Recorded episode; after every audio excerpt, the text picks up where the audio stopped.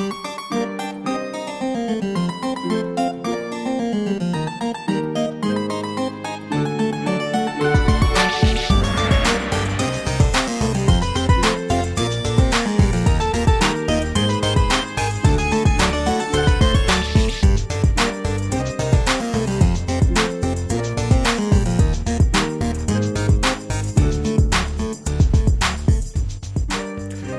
Internet. I'm your husband host, Travis McElroy. And I'm your wife host, Teresa McElroy. And you're listening to Shmanners. It's extraordinary etiquette. for ordinary occasions. Hello, my dove. Hello, dear.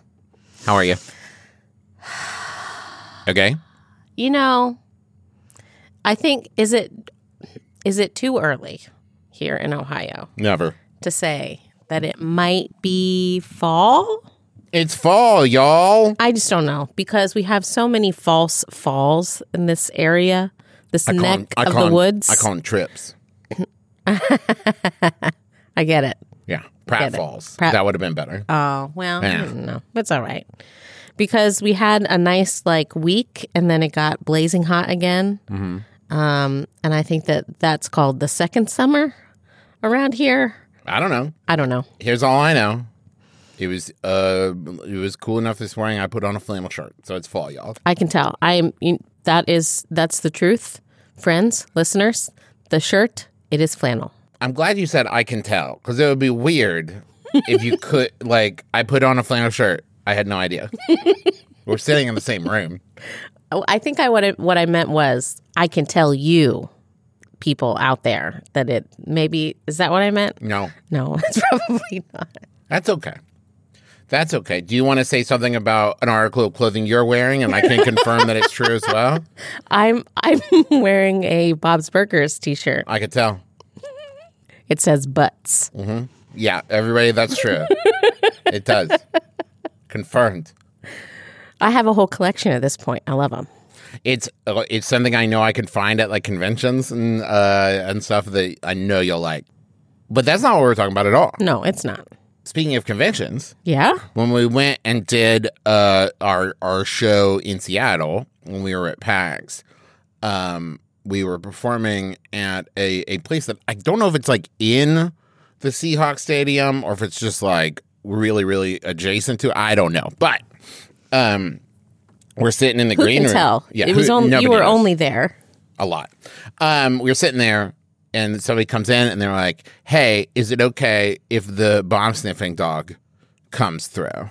Mm. And I was like, "Yeah," because I think it would be weird for two reasons. One, that feels like a trick, right? That if you're like, "What? No," right? but also, like, if I was like, "No, I l- I'd rather live not knowing if there was a bomb in here or not," right? So Right. we were like, "Yeah." So the dog comes through. And then I noticed that the dog was sniffing at our stuff a lot. And that's Oh. where I was like, I don't want to tell you guys how to do your job, but it'd be wild if we were the ones who brought it, right? Well. Anywho, then dad was like, hey, when the dog is done working, can I pet that dog? And they said yes. So the dog finished his shift Yeah. and then they brought him over. His name is Watson. Ooh. And he was amazing. He was incredible and He's adorable. a detective dog. He was a detective dog and he did an amazing job. His name is Watson. Well, he was a good partner. Ah, Uh, that would be my bet. I see. Yeah. Yeah, you you finished it. You got it. Well, because Watson, Watson wasn't the detective of the two I mean, he was a wannabe. He really loved I it. don't think he wanted to. I think he liked the event. It depends on which version we're talking about, obs. But I never got the impression that Watson was like, "I wish I was a detective." I think it he was a lot more of the grumbly sidekick of like, "All right. Again, it depends on the version because if you read the books, he's very into it. okay." Anyway, So we're talking about service. We dogs. are talking That's about why I brought dogs. up the Watson. we got there. okay. Um, this is actually a highly requested topic from many people who have written in. Um, and so we're talking about service animals. There's a little bit of a fascinating history. Um, and then, you know, we'll answer the popular question of what's the difference between a service animal and an emotional support animal? Okay. Quick note the Americans with Disabilities Act was revised in 2010 to include miniature horses as service animals. Um, and it can also vary from state to state what qualifies as a service animal. And we are going to focus mostly on dogs, although there are lots of animals that are trained to bring people comfort and safety. I think it's probably just that dogs are the best animal in the world, right? Is that it? And different forms of dog too. Like I put wolf up there, uh, fox. Who even knows, right? Not, I mean, Oh, you it- were about to confidently say it's not, Is but it you in the don't know. canine family? Nobody knows. This is the wild thing. Nobody knows. I don't believe you. Nobody knows. Hyena. That's a cool one, huh? We don't have an exact date that dog started to be trained to assist humans. You know, I actually think that foxes probably are cats because the fennec fox isn't that in like the night cat? Ah, I it's not know. worth looking up. You're not going to check? anyway, uh, we do know for a fact that service dogs have been around for thousands of years because there is early evidence uncovered by archaeologists in the ruins of the ancient Roman city of Herculaneum. Um, that is where historians found a mural of a blind man being led by his dog that dates all the way back to the first century. CE. Foxes are dogs. Nice. Okay. Thanks, Google. Now, this isn't surprising to me at all, right? Because I think that um, if you think about the very nature of dogs, right? The existence of dogs, the evolution of dogs, As humans have made them. the domestication of dogs, I Yes. guess, yeah, is the right way to do it, right? Is like from the beginning, right? It was like, hey, I think that this relationship can be mutually beneficial, Yes. right? That it was like protection, herding, hunting, You will help me and I will feed you. Exactly, right? There is there is we are safer together, dog and man, right? And so I think that there is a pretty logical uh, uh step to be like, "Hey, and how about you help me also in like day-to-day life a little bit more, right?" Um, Now, and- not quite at the level in Peter Pan where it's like the dog's Oh, taking care of the kids. Yeah. I don't know. Listen, I think Buttercup and Lily are great. But if we were like, hey, we're leaving for the night, dog, keep an eye on the kids. No, thank you. There was a human being there, wasn't yeah, there? Yeah, Wendy was there. Wendy's she's like charged- 12. Well, but she's supposed to take care of those boys too. Like that oh was my the God. idea, but right? she's, that's parentification. I don't like that one bit. I also don't like the idea of leaving your dogs alone with your children because dogs and children should always be supervised. I mean, I guess that's true. Also, lock that window, man. Because Yeah, listen, what are you guys flying, doing? Flying boys could come in there left and right. That's why in my house, I got I got shutters that detect pixie dust. Those metal things slam right down. No Peter Pan coming to me, taking my kids away. There's pirates in Neverland. It is not safe Oh, there. They shoot her with arrows. All right. The boys do. Okay. There are also records from Asia and the Middle East and other parts of Europe of dogs assisting blind owners. So it is very likely that the first job that a dog had outside of protection and livestock, the first job directly benefiting a human owner was as uh, for a vision impaired person. So this is what I'm saying. Once again, right? Like if I, you know, I'm sitting there, it's uh, I don't know, 200 AD or whatever, right? And I and my vision is impaired, right? I'm gonna have a dog sitting next to me to let me know, like if somebody's coming, Oh yeah, right? like- barks. They bark at all that stuff. right? Oh, I'm I'm here just like sitting on my front porch. Uh, enjoying the breeze and listening to the sound of the stream. I don't know where I am in this story. I don't know where you are either. There's going to be a dog sitting next to me to like bark and let me know if someone approaches, right? Yeah, so totally. like it makes complete sense where the logic would be. You know what I mean? And once again, kind of like I think we've talked about this maybe on the show, but like with dragons, and I Mm-hmm. think we also talked about it with like pasta and bread, that it makes complete sense that there would be multiple different origin points for these things without it just being like, yeah, this one person had this idea one time and it's spread all over the world. I can very easily see like a bunch of people, not simultaneously, but more or less concurrently going like, Certainly. hey, dogs are really helpful. Indeed. Um, the first formal training that we have evidence of was there during the mid 1700s.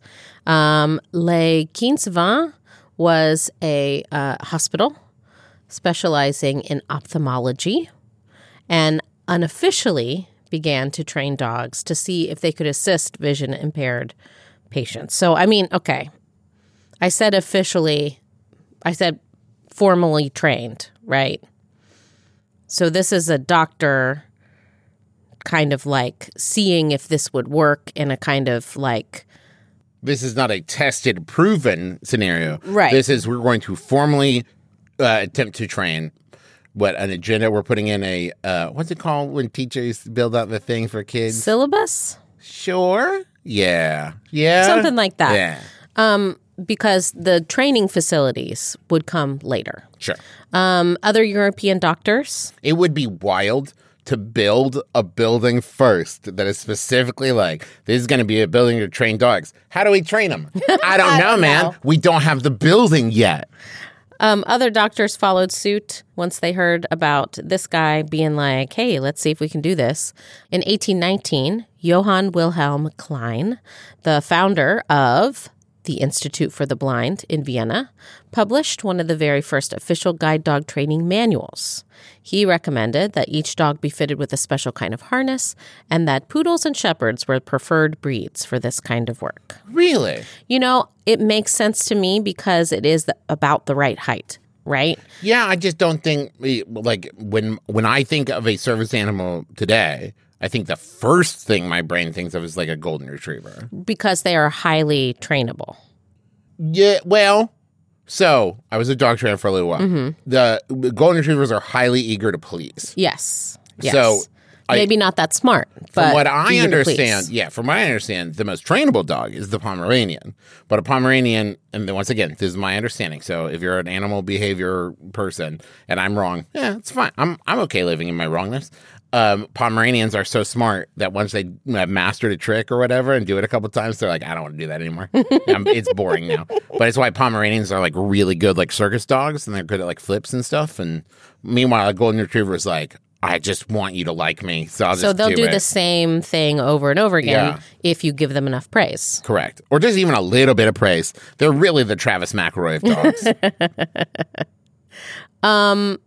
I think it has to do with maybe the herding instinct, right? Yeah, They- that makes complete sense. They yeah. found the herding instinct to be very helpful, keeping blind people from being in danger. sure. And I've seen that actually firsthand. We don't know exactly what kind of shepherd mix Lily is, but we I have seen her when Buttercup sees a um like I don't know, like a squirrel or whatever. And if Lily doesn't want Buttercup to chase it, she will cut her off Yes. and herd her from going where she wants to go. Yes. It's amazing. Um, it's always interesting to me because like poodles are hunting dogs, Mm-hmm. and I think people never think about that when they look at a poodle because they're like, oh, so pretty, so fancy, and ta-. but it's like, yeah, poodles. Are, were meant to like retrieve like ducks from you know the water when they're shot down and stuff. They have a water resistant coat.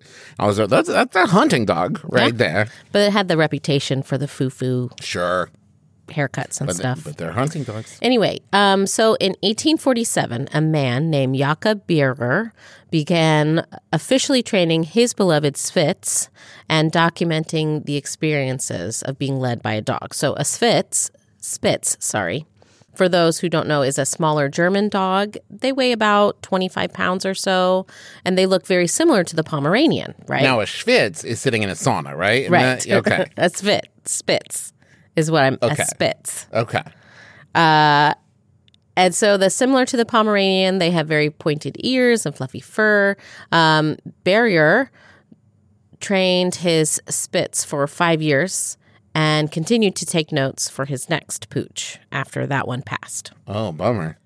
Well, Yeah. I mean, listen. they I- just don't live as long as people do, and it's sad. But Yes.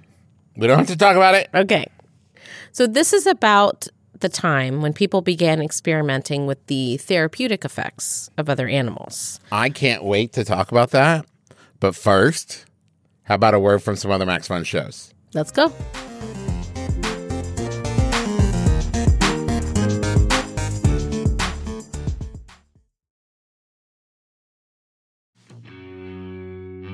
Throughout history, sirens have captured men's attention, enticed men with their feminine wiles, and fulfilled men's primal needs.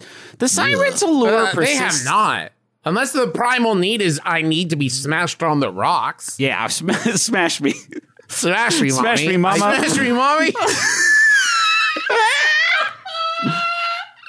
the siren's allure. Why do we do this to ourselves? Strand me, baby. Strand, me, Mom. baby. So yeah, listen to my brother, my brother, and me from Maximum Fun on Mondays. It's just like that, just like that, but more, it's just like that, but more of it. There's there's just more of that.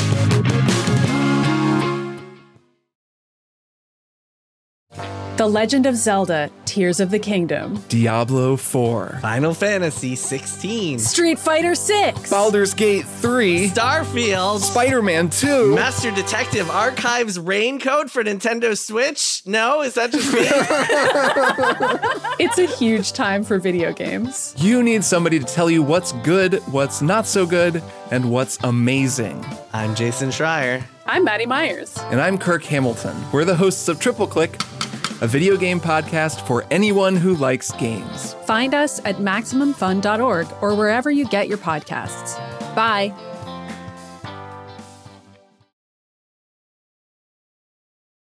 Okay. Other animals. Yes. Now, do you mean like other guide animals? Yeah. So doctors at this time began to use things like horses and even birds in studies for people suffering from like psychological or neurological issues. Uh-huh. Uh, in 1867, in Germany, an institution for people suffering from epilepsy began offering alternative care programs like riding therapy. Sure. Um, and after the First World War, nurses at Pawling Army Air Force Convalescent Hospital in New York also had success using dogs as therapeutic aids for soldiers suffering from PTSD. Okay. World War One is really when we start to see the development of the modern guide dog movement. Um, there was a lot of devastation from mustard gas and Oh, yeah, yeah, yeah. right? Mhm. Uh, and it left a lot of soldiers blind and traumatized because war is terrible. Um, and so another German doctor named Gerhard Stalling was uh, walking with one of his patients and his personal guide dog. And after leaving the guide dog and the blind man together for a short time, he began to notice that the dog was helping the patient. Uh, and so this began his investigation into ways of training dogs to become reliable guide dogs. And his work led to Stalling opening a school for guide dogs in Germany. Uh, Dogs are just the best, man. of 1916. Dogs are the best. So cool. This school was a great success. And so soon, Stalling schools were training up to 600 guide dogs a year uh, for blind handlers and vision impaired people, uh, mainly ex servicemen from across Europe and Soviet Union and Canada and the United States. Uh, those that school closed in 1926, but by that time there was another very prestigious school that started to open up uh, to meet this demand for protective and assistive dogs. Um, so this school uh, was capable of accommodating 100 dogs at a time and would provide up to 12 fully trained dogs a month to handlers who needed them. I mean, that is amazing, right? So you Because it's a it's a pretty uh, strict kind of training regimen. absolutely. And to make 12 dogs uh, a month who are capable of this kind of training, I mean, that definitely shows you the kind of demand there was Oh, yeah. for this kind of help. And here we meet Dorothy Eustis. Eustis was an American dog breeder and philanthropist who had a deep love for animals and dogs, especially.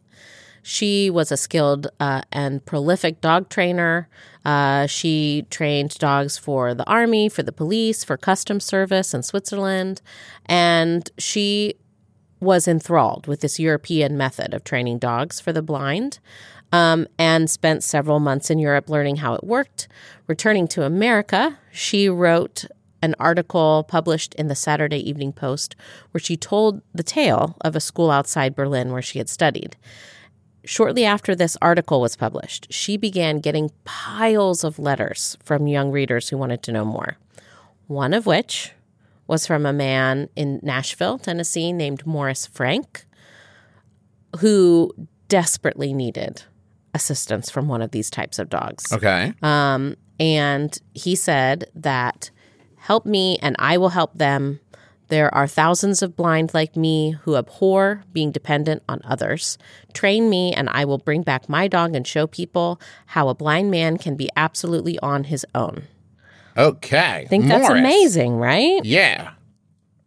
I like that kind of thing. That feels like straight out of a movie, doesn't it? It really right? does. Like, like you would write that of like, I'm telling you, train me and I will help that. Right? Like that's powerful, Morris. I like that. I love it. I love it. Um, so, and Eustis loved it too. Uh, she immediately set to work training a guide dog for him, uh, a German Shepherd named Buddy. How sweet. Um, and the two of them went to Switzerland together, Eustis and Frank. I did. I did already think you meant Frank and Buddy. like I, I'm not gonna lie. I- I My mean- brain just went like, yeah, she trained Buddy, and Buddy and Morris were just like, cool, man, bye. I am assuming that Buddy also went Oh, okay. to receive the training. sure, that makes a lot of sense. Um, And so Mr. Frank returned home with America's very first official guide dog. Um, he traveled the country, demonstrating how well Buddy could help him navigate obstacles and cross busy streets. And um, later, he would recount that the five cents he spent on the Saturday Evening Post had, quote, bought an article that was worth more than a million dollars. It changed my life. Morris Frank is very well spoken. He surely is. okay. What a, what a, a beautiful ring. You know what? I'm actually gonna guess was very well spoken. just, probably. just a guess. Okay. Okay, so Eustis uh, was not to be stopped. And by the end of 1928, I like that phrasing. Oh, how they tried. how they tried. oh, the authorities. They couldn't bring her down. Uh, she, like Godzilla, she was. Yes. She and Morris Frank launched the Seeing Eye, which was the very first dog guide school in the United States of America, uh, which is where we get Seeing eye dog. Seeing Eye Dog. okay. so i mean a lot i have always before before this referred to a assistance dog for the blind as a seeing eye dog but not all dogs are seeing eye Oh, dogs this is like because Xerox and Kleenex Yeah. and Band-Aids? Okay. yeah um they didn't have a facility but they toured the country. you build the facility second. That's that's right. Uh, in 1931, uh, in New Jersey, where they purchased a 10 bedroom mansion so that they could house the students during the program, so they could always be near the dogs that were training. Okay, cool. Uh, in 1966, the Seeing Eye would move to a even more uh, and better facility in Morristown, New Jersey. An which- 11 bedroom. No. No, I mean it's it's bigger. Okay. uh, which is still operating today, having trained more than 18,000 guide dog teams throughout North America. Woo! It's a lot. And the Seeing Eye School is, I mean, definitely not the only one of these schools uh, that emerged in the 20th century. There's Guide Dogs of America and Guide Do- Dog Foundation. Um, and Guide Dogs of America specifically specializes in not only assisting people with visual impairments, but also people with autism and veterans suffering from PTSD, mobility issues, brain injuries, things like that. Um, the next person we need to talk about is Dr. Bonita Bergin. She is referred to as the mother of the modern day service dog term and concept. Okay. Uh, she was an American canine researcher and doctor uh, and founder of the Bergin University of Canine Studies, and credited as the person that realized service dogs were useful companions for people with an array of disabilities, not just the vision impaired. Traveling throughout the world, uh, Pakistan, Afghanistan, other parts of Europe and Asia, um, she observed how peop- how different cultures used help from guide dogs and service dogs. Um, also, the donkey is often donkey. used across the world The as a service donkey. animal. I I heard about so I said the beginning about miniature horses, and I guess donkey just kind of like left my brain as something that was already kind of a smaller ish horse like creature. I'm never not thinking about donkeys. Oh, really? I mean, most of the time it's subconsciously, but Mm-hmm. I'm thinking about the donkey from Sarah and Duck that lives with Oh. the yarn woman. Yeah. I'm thinking about the donkey from Pirates of the Caribbean, Curse of the Black Pearl that's that, in. that poor donkey. I know, right? That Yeah. poor donkey. I'm just saying. I'm thinking about the donkey all the time. Anyway, The donkey from Shrek, obviously. Obviously. Donkey. throughout the world, He donkeys, married a dragon. Now, here's where it gets weird. They had half donkey, half dragon kids. I don't want to. I don't want to go down that rabbit hole. Thank you. Uh, across the world, donkeys are used as service animals, pack animals, uh, but she couldn't quite picture them walking down an American street helping the helping Well, people. not with that attitude. So dogs seemed a great alternative to her. Sure. Um, and so, together with a young woman named Carrie Naus, it has a silent K. I'm not sure how to pronounce it. I think it has a silent, K. Okay. Carrie Knaus or Naus, I'm going to go with Nouse. who had muscular dystrophy. Uh, trained Abdul, the very first service dog who was able to respond to specific commands that guide dogs might not have. So I think that all of these distinctions are very important, Oh, yeah. right? Because it's specific training for specific needs, right? Exactly. Yeah. Exactly. And they settled on the name service dog to describe this idea as opposed to guide dog. Yeah. Right? Um, and they opened the Canine Companions for Independence in 1975, uh, which again focused on a variety of training methods and needs that different people had. Bespoke service dogs. And Bergin was essential in making sure that the Americans with Disabilities Act covered service dogs Ooh, good on you. uh, by defining the role of service and assistant dogs. And she even helped the United States uh, Department Justice Department develop the regulations for assistance dogs. That's awesome. Is it time now to discuss the difference between a service animal and an emotional support animal? Uh, not not quite Oh, yet. I have okay. a little bit more to talk about uh, the ADA. Um, so today there are over 500,000 service dogs helping out their owners in just the United States alone. Uh, these come from a variety of breeds, and they are proven to help everything from epilepsy to autism to blindness to hearing impairments to psychological disorders. Uh, and under the ADA, Service dogs must be given access to almost everywhere their human handlers can go. So if they ever need help, the trusty com- companion is always by their side. Um, and like I said at the beginning, miniature horses also being trained now and are included in the ADA, which was revised in 2010.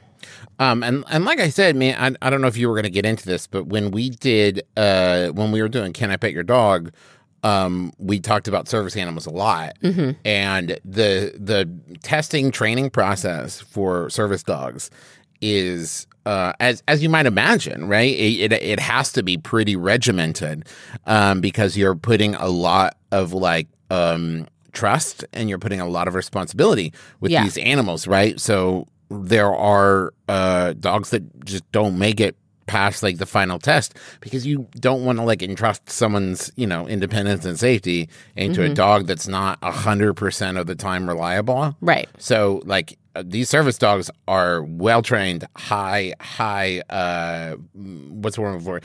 Um, they're amazing. Yes. Yes. Yes. According to the ADA, um, a service animal means any dog that is individually trained to do work or perform tasks for the benefit of an individual with a disability, including physical, sensory, psych- sensory, psychiatric, on and on and on, right?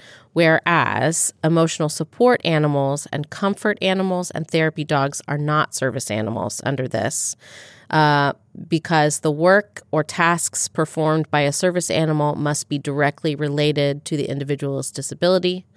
Um, and so there are specific examples that the ADA gives, things like a guide dog or a seeing eye dog, which, uh, according to the ADA, is uh, registered trademarked, Yep. Yep. there you go.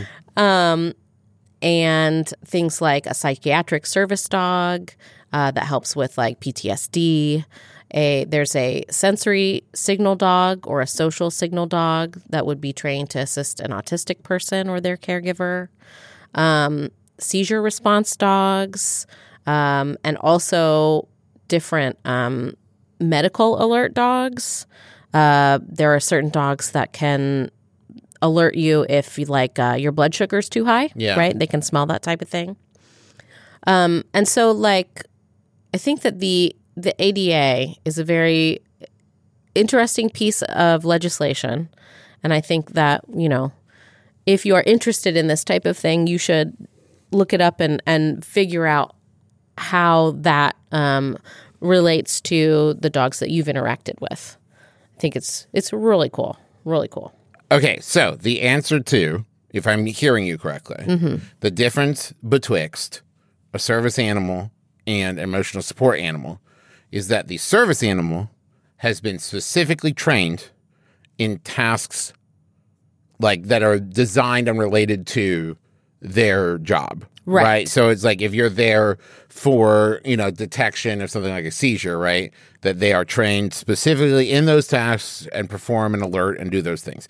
As opposed to an emotional support animal, which is an animal that provides emotional support, uh, but isn't necessarily specifically trained in tasks specifically related to the condition. Correct. Okay. So, although an emotional support animal does provide a service, it is not a service dog unless it has specific training for specific tasks. Okay. Complete sense made, Yes. at least to me. The next question people often have is how do I interact with a service animal? And I mean, I think that the biggest thing is you really don't, right? Because it is not it is not the way a regular dog would be kind of like I'm just happy to be here, Yeah. right? It's working. It's, a working dog. It's a working dog. And, you know, I've tried to explain this to my kids, right? And you can usually see a service animal because they will be wearing something very specific to their job, like um, like a guide dog will be wearing like a specific harness uh, with a handle, or uh, they even vest. they even have vests with like maybe words on it, Yeah. right? Um, and now, I have seen before because we also Yeah. talk about this on Can I Pet Your Dog that like those TSA dogs and dogs like that um, that because you know you're not allowed to pet them, but if you ask like can I pet that, they'd be like no, but here's a trading card for this dog, and they had like a picture Oh, that's of the so dog, cool. and they had like stats about it or whatever on the back because you weren't allowed to pet it, but here's a trading card for the dog, and I thought it was the cutest thing. That's nifty. Um, because you don't want to distract a dog, right, while it's Right. working, because then if it's distracted, it can't perform the task that it's supposed to be doing. Um, and so you might have really good intentions, but you could make the the handler exposed to harm if you distract this dog. Yeah, So, one way to tell if it's a service animal is if they're generally not they they you would see a service animal in a place where pets aren't generally allowed, right? Um, because legally they are allowed to be there. They're performing a service and a task.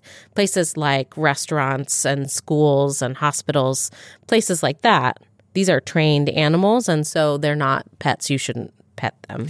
I would also, man, I would go so far as to say it doesn't matter, right? Because you should always ask before you interact with a dog, anyways. Correct. Right. So even if it's just like a dog on a leash that you see on the street, never assume like it's totally okay if I go over and start like petting that dog. I mean, You mm-hmm. don't know the dog's deal. You don't know the owner's deal. You don't know if it's a working dog. You don't know, like, there's so many things you do not know. And like, there are certain ways that you should approach a dog that doesn't know you and all these things.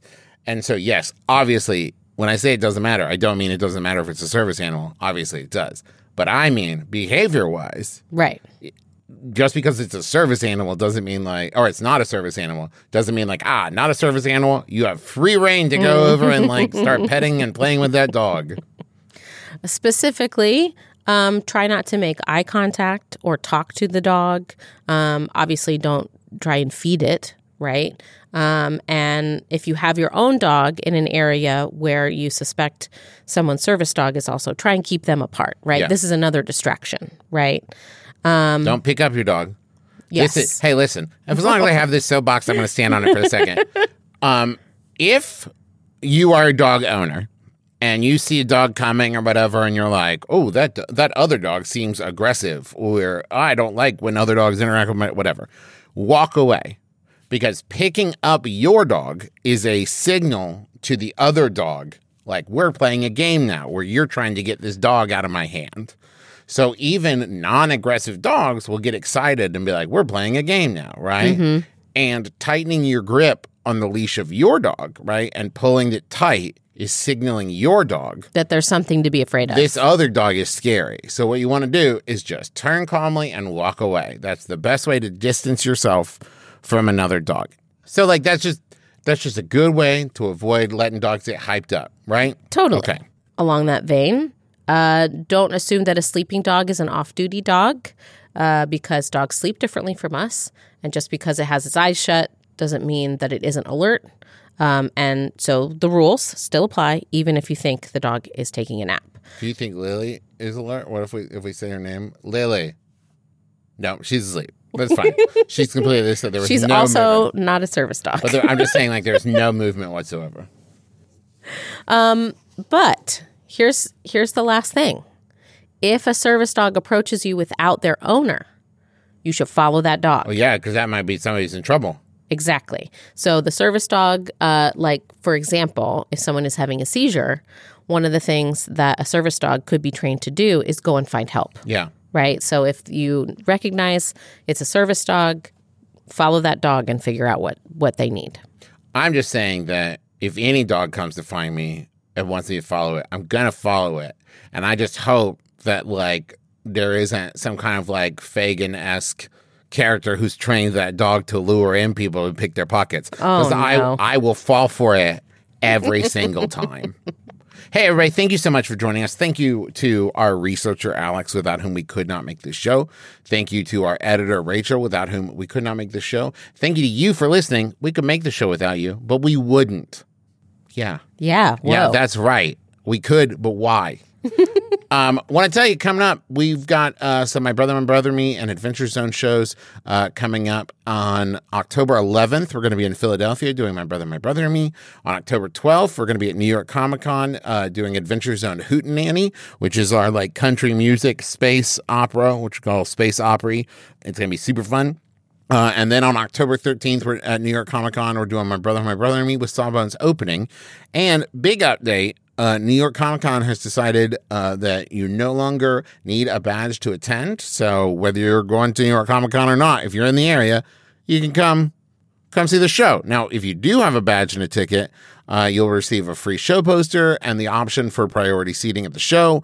Uh, and there are also uh, tickets that will be made available to watch a video on demand of the show online. You can get all the information about all that stuff at bit.ly slash McElroy Tours. What else, Teresa? We always thank Brent, Brentalfloss Black, for writing our theme music, which is available as a ringtone where those are found. Also, thank you to Bruja Betty Pinup Photography for the cover picture of our fan run Facebook group, Shmanners Fanners. If you love to give and get excellent advice from other fans, go ahead and join that group today. As always, uh, this was a listener submitted request of a topic, and you can send your request to shmannerscast at gmail.com. Say hi to Alex because she reads everyone. And that's going to do it for us. So join us again next week. No RSVP required. You've been listening to Shmanners. Manners, shmanners. Get it?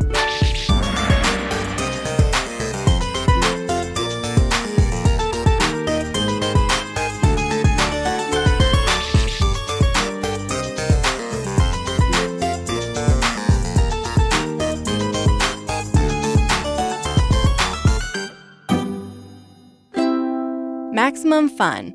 a worker owned network of artist owned shows. supported directly by you.